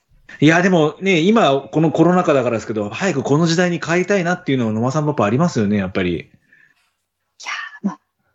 ね、レースがあると楽しいから、また戻ってほしいとは思いますけどね。でも、そのい。 30キロ、40キロとかのレースはもう出ら出る元気がないですね。普通の人は多分160キロなんてレースに出る気がないって言うと思うんですけどね。 短いレース、本当に辛いんですもの。ああ。だからなんですかね、ちょっと2017年以降が、この野間さんの好きな、えー、アンドラトレイルの、えー、エウフォリア・デルシムスが2017年。ただ、この時はまあ45時間後、80キロ地点で DNF。はい。そうでしたね。はい。でも、これもなんか悪天候みたいな感じで書かれてましたけど。いやこれは悪天候じゃなかったでしたっけあ、これはあれか。なんだっけなんかと勘違いした。あれだ。次の PTL でしたっけ違う。ピカピカかなんかが悪天候でって結構この時にドロップアウトされてるのが何個かあったんで、ちょっとそれと勘違いしたかもしれないですけど。うん。2017年のユーフォーリアは、はいなん。か単に GPS の使い方が全然まだ習得できてなくて、もたもたしてる間に関門になっちゃっただけですよ。うんこの大会っていうのがそうだそうだ思ったんですけど、標高が上り2万そう、2万はいつでしたね。そうです。もっと累なかった積、い2万や、ですえね2万って書いてますね。で、うん累積も、あ、ごめんなさい、下りも累積2万。うん。うん。で、標高2900以上に5つのピーク。2500から2900の間に32箇所のピークとコル。平均標高2200。またこっからがすごいんですけど、コースマーキングはありません。走者に決まった走路はありません。っていう、こうなんかこういうコースプロファイルのレースなんですよね、これ。これこれなぜゆえこれあチどうぞどうぞチチーム戦なんですか一人だ、一人なんですかうん、二人、あ、二人二人。うんああ、そういうことですね。はいはいはい。これちょっと、二人ですね、最初。いうん。一人と二人だと思って相当辛いですよね、これ。や、ふでも二人いないとちょっと無理な気がしますが。そうっすよね。うん。ああ。これはね、ちょっと見ててやばいなと思いましたね。一番の見どころ、頂上の峰峠走路ではピレネー山脈全体を360度眺めることができますっていうのが一番の見どころで、レースに関してではなくて、景色に関しての見どこ ろが。やっぱりでも、そのくらい綺麗な。綺麗です。ピレネーは山深いので、本当に360度ですよね。こうはいどっち向いても全部山みたいうな。ん。もう野間さんが好きなレースの一つって感じですか、もうこの。そうですね。大好きですね。ああ、まあ確かに過去4回ぐらい出られてますもんね、このレースは。そうですね。はあ、すげえな。これ出ようと思ったきっかけっていうのは何なんですかちなみにこの200キロを超えるレース、累積ああ2、万。そうですね。それは、えっ、と、2014年、んあ、 14そうです。年にはいはいはい、はい。ロンダに出てますよね。そうですね。ロンダ・デルシム。はい。うん、今度はマイルなんですけど、それに出た後、まあ、2年とかブランクがあって、で、新しくその年にユーフォーリアができたんですよ。はい。で、でき、できる前に、オーガナイザーが連絡をくれて、はい。今度新しいレースをするから、ぜひ来てっていうっていう感じで、こう、呼んでくれたんです。またここもオファーだったんですね。うん、なんなんかで全然トップランナーでもない、ただの私になぜと思うぐらい、本当に連連絡をくれてう、んそれでせっかく声かけてくれたし、新しいレースだし、は出い。てみたい、また出てみたい病が発し、 はい発症し、出てみたんですね。200、200キロとかあまり考えてなかったですよねはあ。野間さん、あれですよね。アンドラのレースの、たなんか、大使かなんかやってましたよね。そうのアンバサダーだった。アンバサダーですよね。うん。なんか持ってますね。持ってますっていうのはちょっと今じゃ古い死語かもしれないですけど。うん本当なんですよ。全然なんかトップで目立つわけではないんだけど、そうやって声かけてもらえるって本当にありがたいなと思うんですけど。まあ、そら M ワット平塚も声かけると思いますよね。部長の天の声は逆らえませんよ。まあそうですね。確かに。すげえな。で、この年が、次が、まあ、PTL で、これが、純子さんと、野間さんと、あとは、まあ、劇坂の、まあ、なほさんなほ。 3人で。ただ、まあ、残念ながら、129時間経過の225キロ地点でドロップアウト。はい。どうでしたかこうチーこれ、3人でのチーム戦っていうのは初めてですよね、これは。そうですね。3人では初めてでした。どうでしたこの一番最初の PTL チーム戦、チームなでしこ。なでしこハポンは。ハポンね。はい。そう、楽しかったし、ですけどね。最初からペースがやっぱりちょっと遅かったっていうのもあるけど、はい。遅いがゆえに後半の天候の崩れの中に巻き込まれちゃったっていうか、嵐になっちゃって進めなくなっちゃいましたね。うーん。もうちょっと着々と進んでいれば、あの嵐の中、うん、もっと進めてたんじゃないかなと思いますけど、うん、まあペースが遅いはゆえに来ちゃった嵐に、はい、阻まれたかはいはいはいはいはい。これ田中さんは多分日本で、まあ、純子さんも出られてたんで、はいはい。なんかあれですか追ったりはされてたんですかたりしてたと思いますよ。うん。うん。まあ愚問かもしれないですけど、やっぱり PTL に出ようとは、僕っすかはい。 PTL って、やっぱな、ナビゲーション力とか必要っすですよね。あーまあ GPS を持はいっはいて、はいはいはい。あの、うん走んのはあれなんだろうけど、ああるんだろうけど、で、やっぱり、知ってないと難しいとこありますよね。何回か。ら。うん、うんうん。うんそうですね。G、P、やっぱりし、馴染みのある産域の人には本当に全然有利だと思いますよ。うんあ日本から行って、そういう長いレースに参加するのって、土地勘もないだけじゃなくて、やっぱり移動してきた疲労あ。とか、んそういうのもいろいろあるし、うんで、練習もできてるわけじゃないし、うんその場所でうね。んまあどうしても、まあ、ホームコートアドバンテージじゃないですけど、こう、あ血のりが出ちゃうって感じなんですね、やっぱり。はい。あーでもいいっすね。女性3人で一つになって、一つの目標に向かっていくっていうのは。そうで写す真よって楽しそうでしたもんね、写真見てても。まあ、結果的にはドロップアウトになっちゃいましたけど、楽しいです、本当に。すごい。まあ、この後もちょっとね、その PTL に関しては19年に続くんですけど、で、今2017年が派切ねが出られて、ちなみに、10、はいん17年17年。はい17年って本当にこれ3レースしか出なかったんですかえー多分出てないと思う。ああちゃんと調べてないかも、その辺。なんか疲れちゃって、16年。 ー。わかりました。はい。まあ、なんかあったかもしれないって感じですよね。うん。で、2018年がハート。あと。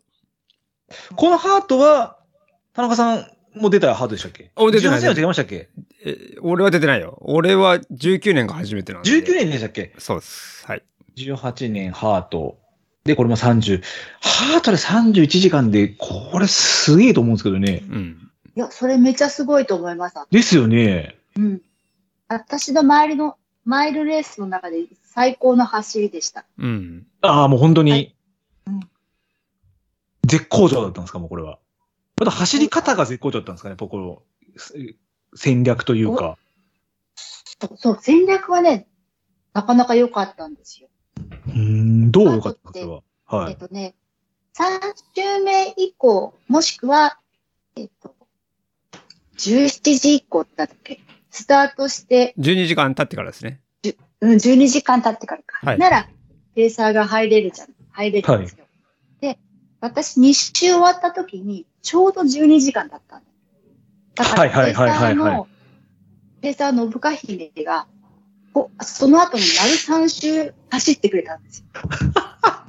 ななるかほどなか丸3周走ってくれるペーサーっていいなないいでとすね思うんですけど、はいはいはいはい。それをもう、最高のタイミングで私、2周目終わってピットにしてきて、信香さんいけるよとかいう感じでこう、 でガンガン引っ張ってもらえて、で5周のラップタイムは本当にね、なんか理想的なラップタイムです。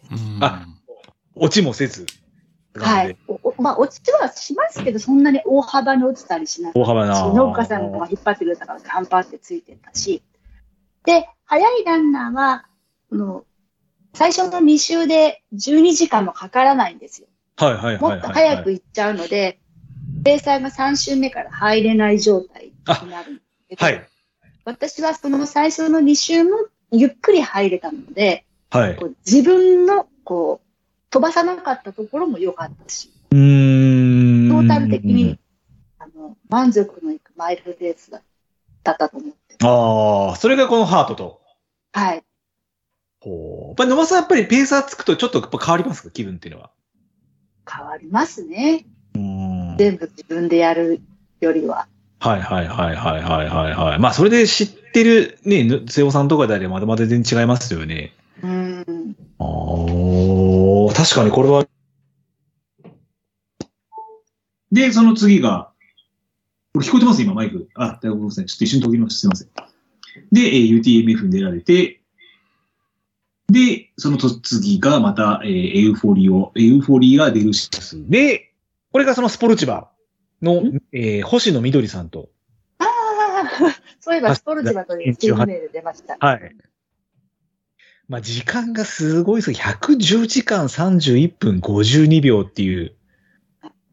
で、これはよく、えー前年ですね、はい。できなかった感想ができたということなんですけども、あーどうでしたかこの2018年のこの大会というのは。すっごい嬉しかったですね。まず、2018年にできなかったナビゲーションができるようになったっていうのもすごく嬉しかったし。それなんか練習されたんですよね、もちろん。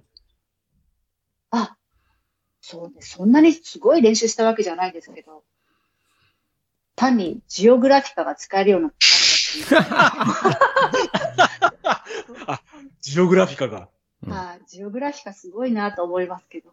インポートして、それをデータに込むことができたと。と、それ、 誰でもできると思うんいだけやいやいやど、いやよいうややく私にできるようになったんですよね。それは大きいですよ。うんあとは本当、みどりちゃんと楽しく進めたのも本当に良かったです。 110時間ってことは4日かから、3日とちょっとぐらいですよね。そうですね。違う3日と、 24×4。そうですよね。3日。あ、ちゃちゃちゃちゃちゃ、4日ぐらいか。 4日だよ。うん。ちなみにこういうレースって、思いっきり寝たりするんですか素朴な時日は間。ね、マックス2時間ですね、1日に寝れる時間は。 2時間だから遅いからだと思う。早い人はもっと寝寝たければ寝れると思うんですけええど、4日と14時間です。ー、!2 時間ですかはい。それより寝ると、うんもう関門に引っかかるので寝られませんでした。その2時間っていうのは結構もうちゃんとおお風呂、お風呂というかお布団的なところに入るんですかね、それは。そうですね。一応山小屋のベッドには入ります。やっぱやっぱ横に。はうい。ん、2時間の休憩の中でも、ちゃんと布団で寝れるのは1時間ぐらいで、あと食べなきゃいけないし、支度しなきゃいけないし。うわー、きつ。え、終わった後ってどういう感じになるんですかまあ、ゴールした時は多分すごく精神も高揚して、あほーって感じになると思うんですけどー、うんちょっと落ち着くとやっぱりもう疲労感とかはすごいんですかやっぱそういうのって。そうですね。疲労感もすごいし、まず体のむくみたるや、本当にあー、まあそううなんですね。うん全身酷使しすぎてかわいそうですよね。かわいそうな私の内臓っていうか。どのくらいで治ったんですかそのむくみとか、そのそういうのは。むくみね。まあ、一週間あれば、見かけは治りますけど、でもやっぱり内臓のダメージって、まあそうですよ人からね。うん、かかるんじゃないかと思う。うわー。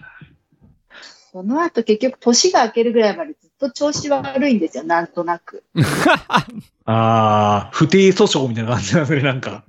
激坂気持ちは行くんだけど足は全然回らないわ。あまあそうですよね。いや、すげえな。で、この年、まあ、ピカピカ出られたんですけど、まあ、残念ながら49キロ地点で大会が中止になってしまって、またライフワークの一つ破説ね。はい。で、2018年、これ田中さんも出られた。いや、これは俺出てないこ。こも出てないんですか、うん。俺19。俺もさ。 19年のホルモサ。で、野間さんが2018年の子うん。供さで。 2018年のホルモサ、ともさんもが出てんじゃないかあな、。トモさんが出てるやつうか。ん。うん。これもでもね、女子、4位。総合でもこれもいい25位。会心の走りでした、それも。野間さんの中でのこの時の会心っていうのは、これフォルモサって確かペーサーつけられないですよね。つけらんなつい。けられない。だからもう何かこうあれですかそれもなんか、あの、石井さんと一緒にあ、は最い初はかいはい。らずっと進んでたので、はい。後半の下りの林道とかは、もうか完全にぐぐいぐい引っ張ってくれてあ、あ。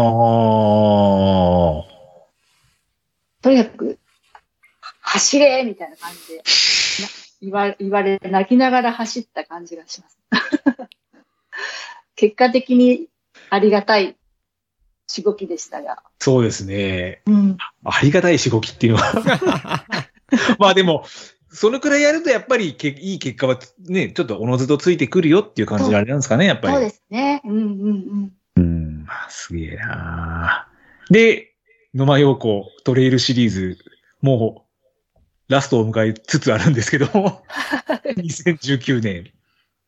えー、これグランドレイドとお読みするんですかね。グランドレイド、あ、ろ 6666? はい、あオーメンーそうです。です。これもでも121キロの累積が7160。うんここも26時間41分。これってどんなレースなんですかこのグランドレイドっていうのは。これはね、フランスの、あのー地中海側にあるモンペリエっていう町からアクセスするキャローズっていうた岩岩の山があって、はいまあクライミングのスポットだと思うんですけども、その3階が走りやすい綺麗な景色の場所になってて、そこを舞台に作ってるレースなんですけど、はい。あの、アントワーヌ・ギュア、ギュオンさんがプロデュースしてるレース。ですうんうーん、アントマンの規模だ聞いたことありますね。うん、なんてにと MF にも最初の時来てますよね。今2000でも、 2018年も来て、来てるんじゃないかな。来てますね。はうーい。んグランドレイド・レイユニオンとかもあ連覇しはていはいはいはいはいはいはい。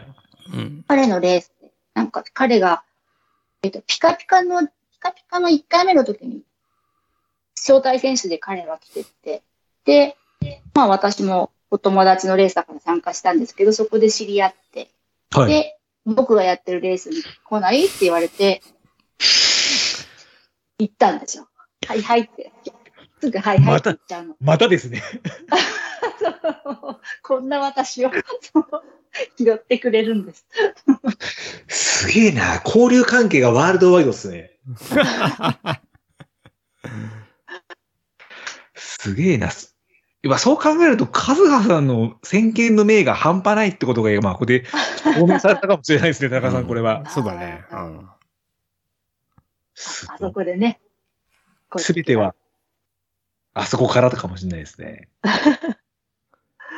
で、このグランドレイドが終わってから、えー同じ、えーエウフォリオ・デルシムスに、えーまた同じ緑星野、えー星野さんとはい。出られて。はい。これは、感想でいいんですよね。前年よりあ感想2です時間ぐらい早く。そうですね。そう前の年のは、えっ、と、女子2位だったんですね。はい女子ペア2位だったんですけど、その2019年は女子ペアで優勝しました。おおーすごい。うん。なんか、優勝すると、なんかあれですか変な人だえっと、賞金、賞金じゃないですけど、いなんていうんですかこういう商品みたいのは。アンドラは賞金なんです。おお。へえ。これがまた、嬉し いですよ、本当に。全部、あの、小切手でくださるんですけど、はいはいアはいはンドい。ラの中の振り出した小切手って、アンドラの中の銀行でしか、あの、は、払いだ、ユーロに変えられない、キャッシュに変えられないんです。はい。だから、バスの時間が、なんか9時20分ぐらいだったんですけど、あの、はい帰る時にね、は9時に銀行が開くので、もう、開く前から張ってて、もう早く早く、早く手続きして、キャッシュちょうだいみたいな感じで、キャッシュにしてもら って、バスに乗りま、乗ってバルセロナに戻りました。そうですよね。アンドラ広告出ちゃったらもうそれ紙切れってことですよね。そう、そう、どこに行っても変えられないものなんです。いや、それは大事ですね、それは。そうですよね。へえ、面白 い。で、えー2017年に、えーゴールできなかった PTL。このなでしこハポンとして。で、えーまあ、稲本さんの、えーでもなく今回は、えー湯浅さんという、はい湯。浅彩子さんそうと純子さんと野間さん3人で、チームを組まれて、結果、完走。150時間、7分2秒っていうなんかもう、ちょっと単位が田中さんわかんなくなりますね。150時間までいくと。まあそうだね。一週間ぐらいやってんじゃないそうですね。6日 ?6 日と何時間ですかね。これ平6均日、と6時間。平均睡眠時間どのぐらいなんですか、これは。やっぱ2時間ええあー、2れだ時間。マックス。まあ、聞くまでもなく絶対大変だったんだろうなと思うんですけ ど、どういうところが大変なんですかもう、こう、ここまで来るとも6日間寝ないで続けてると、途中で食べれなくなったりすう、るああ、は時いはい間があはって、そうすると、食べれないってことは力が出ないんですよね。だからペースとかも遅くなっちゃうし、あ普通にも歩けないぐらいい。ただ進んでるだけみたいな時間もあったりするんですけど、でもまあ、そんな感じで進んでる中でもまた復活してきて、ちょっとは食べれるようになるとか、またちょっと登れるようになるとか、時間を繰り返しながら、なんとかゴールにたどり着く感じ。うん。これ、一日にどのくらい進もうみたいなノルマっていうのは3人で決めてたりしたんですかあやっぱり50キロは進まないとこなせないです。6日間なので、3はいはいはいはいはいはい。 10キロ進むには、走ればいけますけど、は大して走れないので、本当に、丸一日歩き続けてる感じななんですよね。起起きてる時間は歩いてるどころか、こう寝る時間も削って歩かないと、うん。釣り切れなくて。うんとにかく眠い、眠い毎日です。やっぱあれですか、とあのー、100マイルでもどっかのタイミングでこう復活する時間があるじゃないですか。はい。まあ、先ほども野間さんが復活する時があるって言ったんですけど、やっぱりそれも、急に復活する時間っていうのは、やっぱいきなり訪れるんですかポーンとこう、ご飯が食べられるみたいな感じの。ご飯は急にはならないですけど、はい。徐々にご飯は食べられる。ああ。それ結構持続するもんなんですかその復活してからっていうのは、また次のちょっと不調に来るまでっていうのは。私は、不調は1回で戻ったら、まあそこそこ、そのまま戻戻ってましたけど、その後また不調になったりしたら、すごい辛い。まあ確かにそうですよね。うん、じゃあ、体自体野間さんは、やっぱ結構頑丈なところがあるんですかねそれは絶対そうだと思います。うん不調とか頑丈じゃないと。はいはいはいはいはいはい。食べれなくはなるけど、やっぱり丈夫じゃないと無理だし、うーん。食べれなくななるけど、あ戻したりとかはしない。あ、じゃあ内臓ももともとちょっと強いというか。強いと思います。うーんあと、食べれないくせに進めるのはある。ほー、特にじゃああれですか、エネルギーが枯渇して進めないとかも、じゃああんまりないって感じなんですかもう進めて、ペースは遅くなってますけど、はい。一応進めてはいます。うん。うわすげえなーで、2020年は、2021年か。もうラスト、締めくくりは、これ、エチェップベレでしたっけシャップベ。プベル。エチャップベレか。うんはいこれが2021年。はいで、えー、今日147キロ。まあ、累積が147キロですから1万もあるという。なかなかな、ここも、レースですよかね。っこれたです、すごく。これタイマーが大好きの最初の頃に出てそうですね。。はい。野口さんも2回とか走ってるじゃないですか。うん。彼とかさ33時間ぐらいで走ったのかな。それって考えられないタイムだと思う。うーん。走ってみたいなすごい速いからすると。はいはいはいはいはは私54時間ぐらいかかったと思うんですけど、い。まさに52時間36分44秒でした。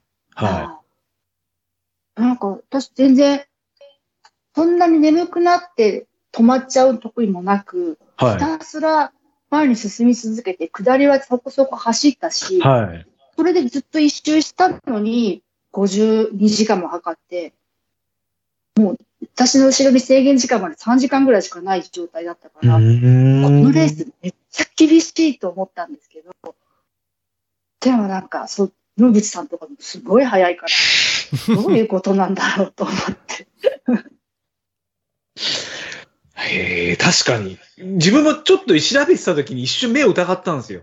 147キロで、50、えっと思ったんですけど、やっぱこれ52時間なんですよね。そのレースの過酷さというか、大変さがうん。伝わってきますよね、これは。私が年を取ったっていうのもあると思うんですが、しそれにしてもなーっていううん時間かかりました。これちょっと絶対自分で出たいと思わないですよ。申し訳ないですけ ど。結構このレースあれが、がれてるんですよね、多分。そう、フェサーフェス側ね、はい。軽いんですよ。あ巡航速度が遅いくなってるんでしょうね。うん。あ。はいはいはいはいはいはいはいはいはい。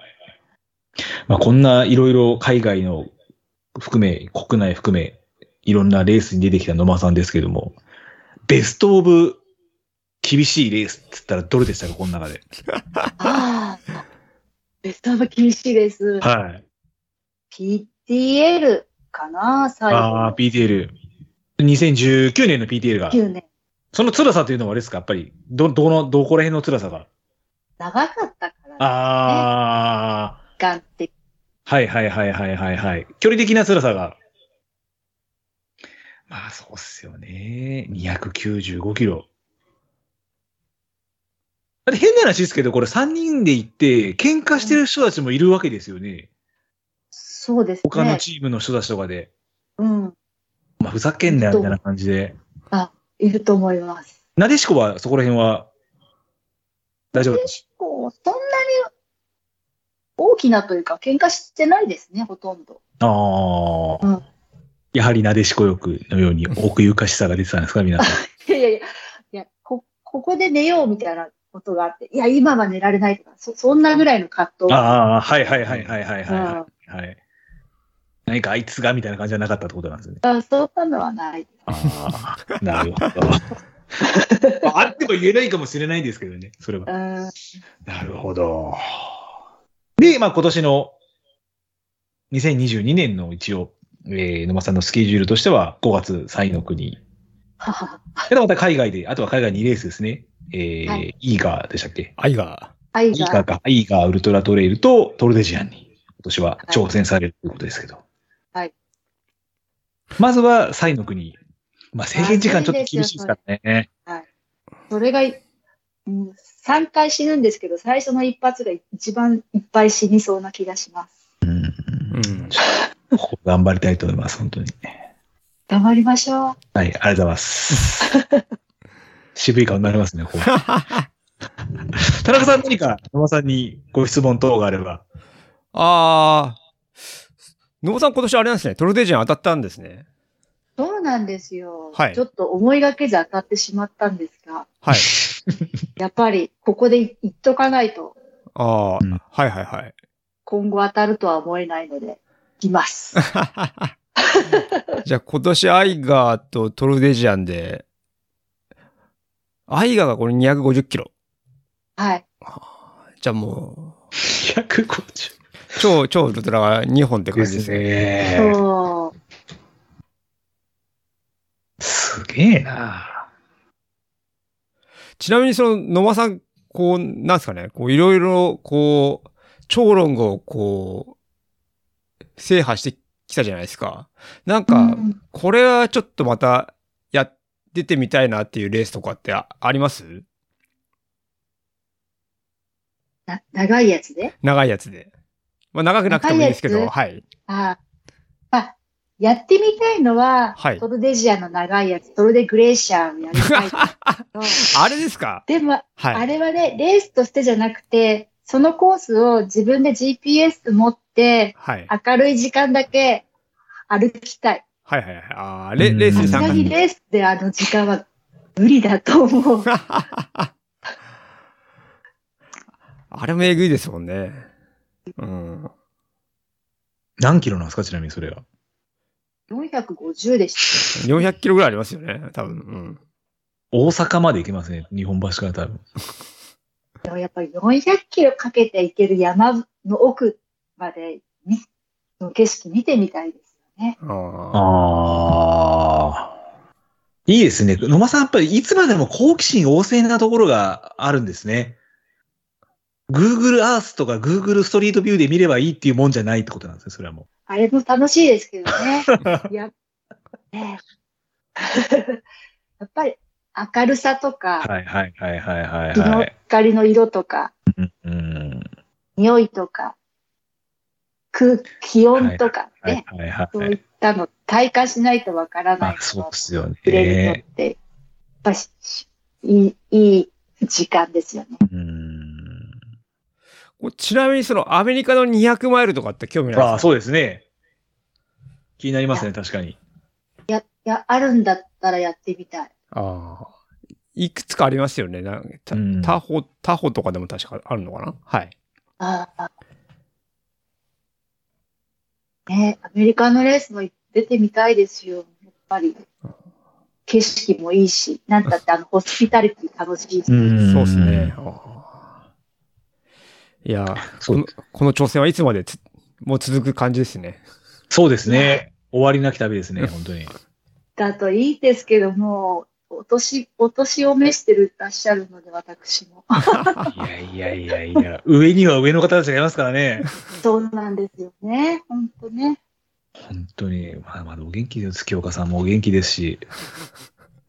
本当よに く。、国さんもこの前、なんかかん60代最後で、なんか完走されてましたよね。50マイルかなんかのレース。あ、ででしたっけなんか、ツイッターで見ましたけあど。あ、なんかね、うん。ですよね。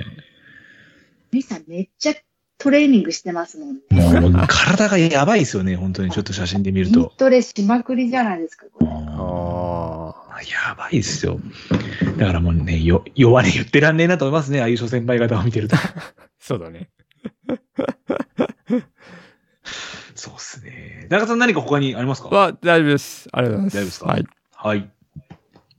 じゃあ、もうそろそろ業務連絡をさせていただきたいと思います。はい。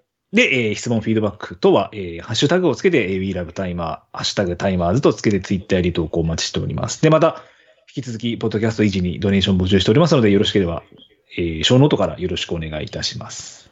ちなみにですね、はい。 5万再生を超えましたね。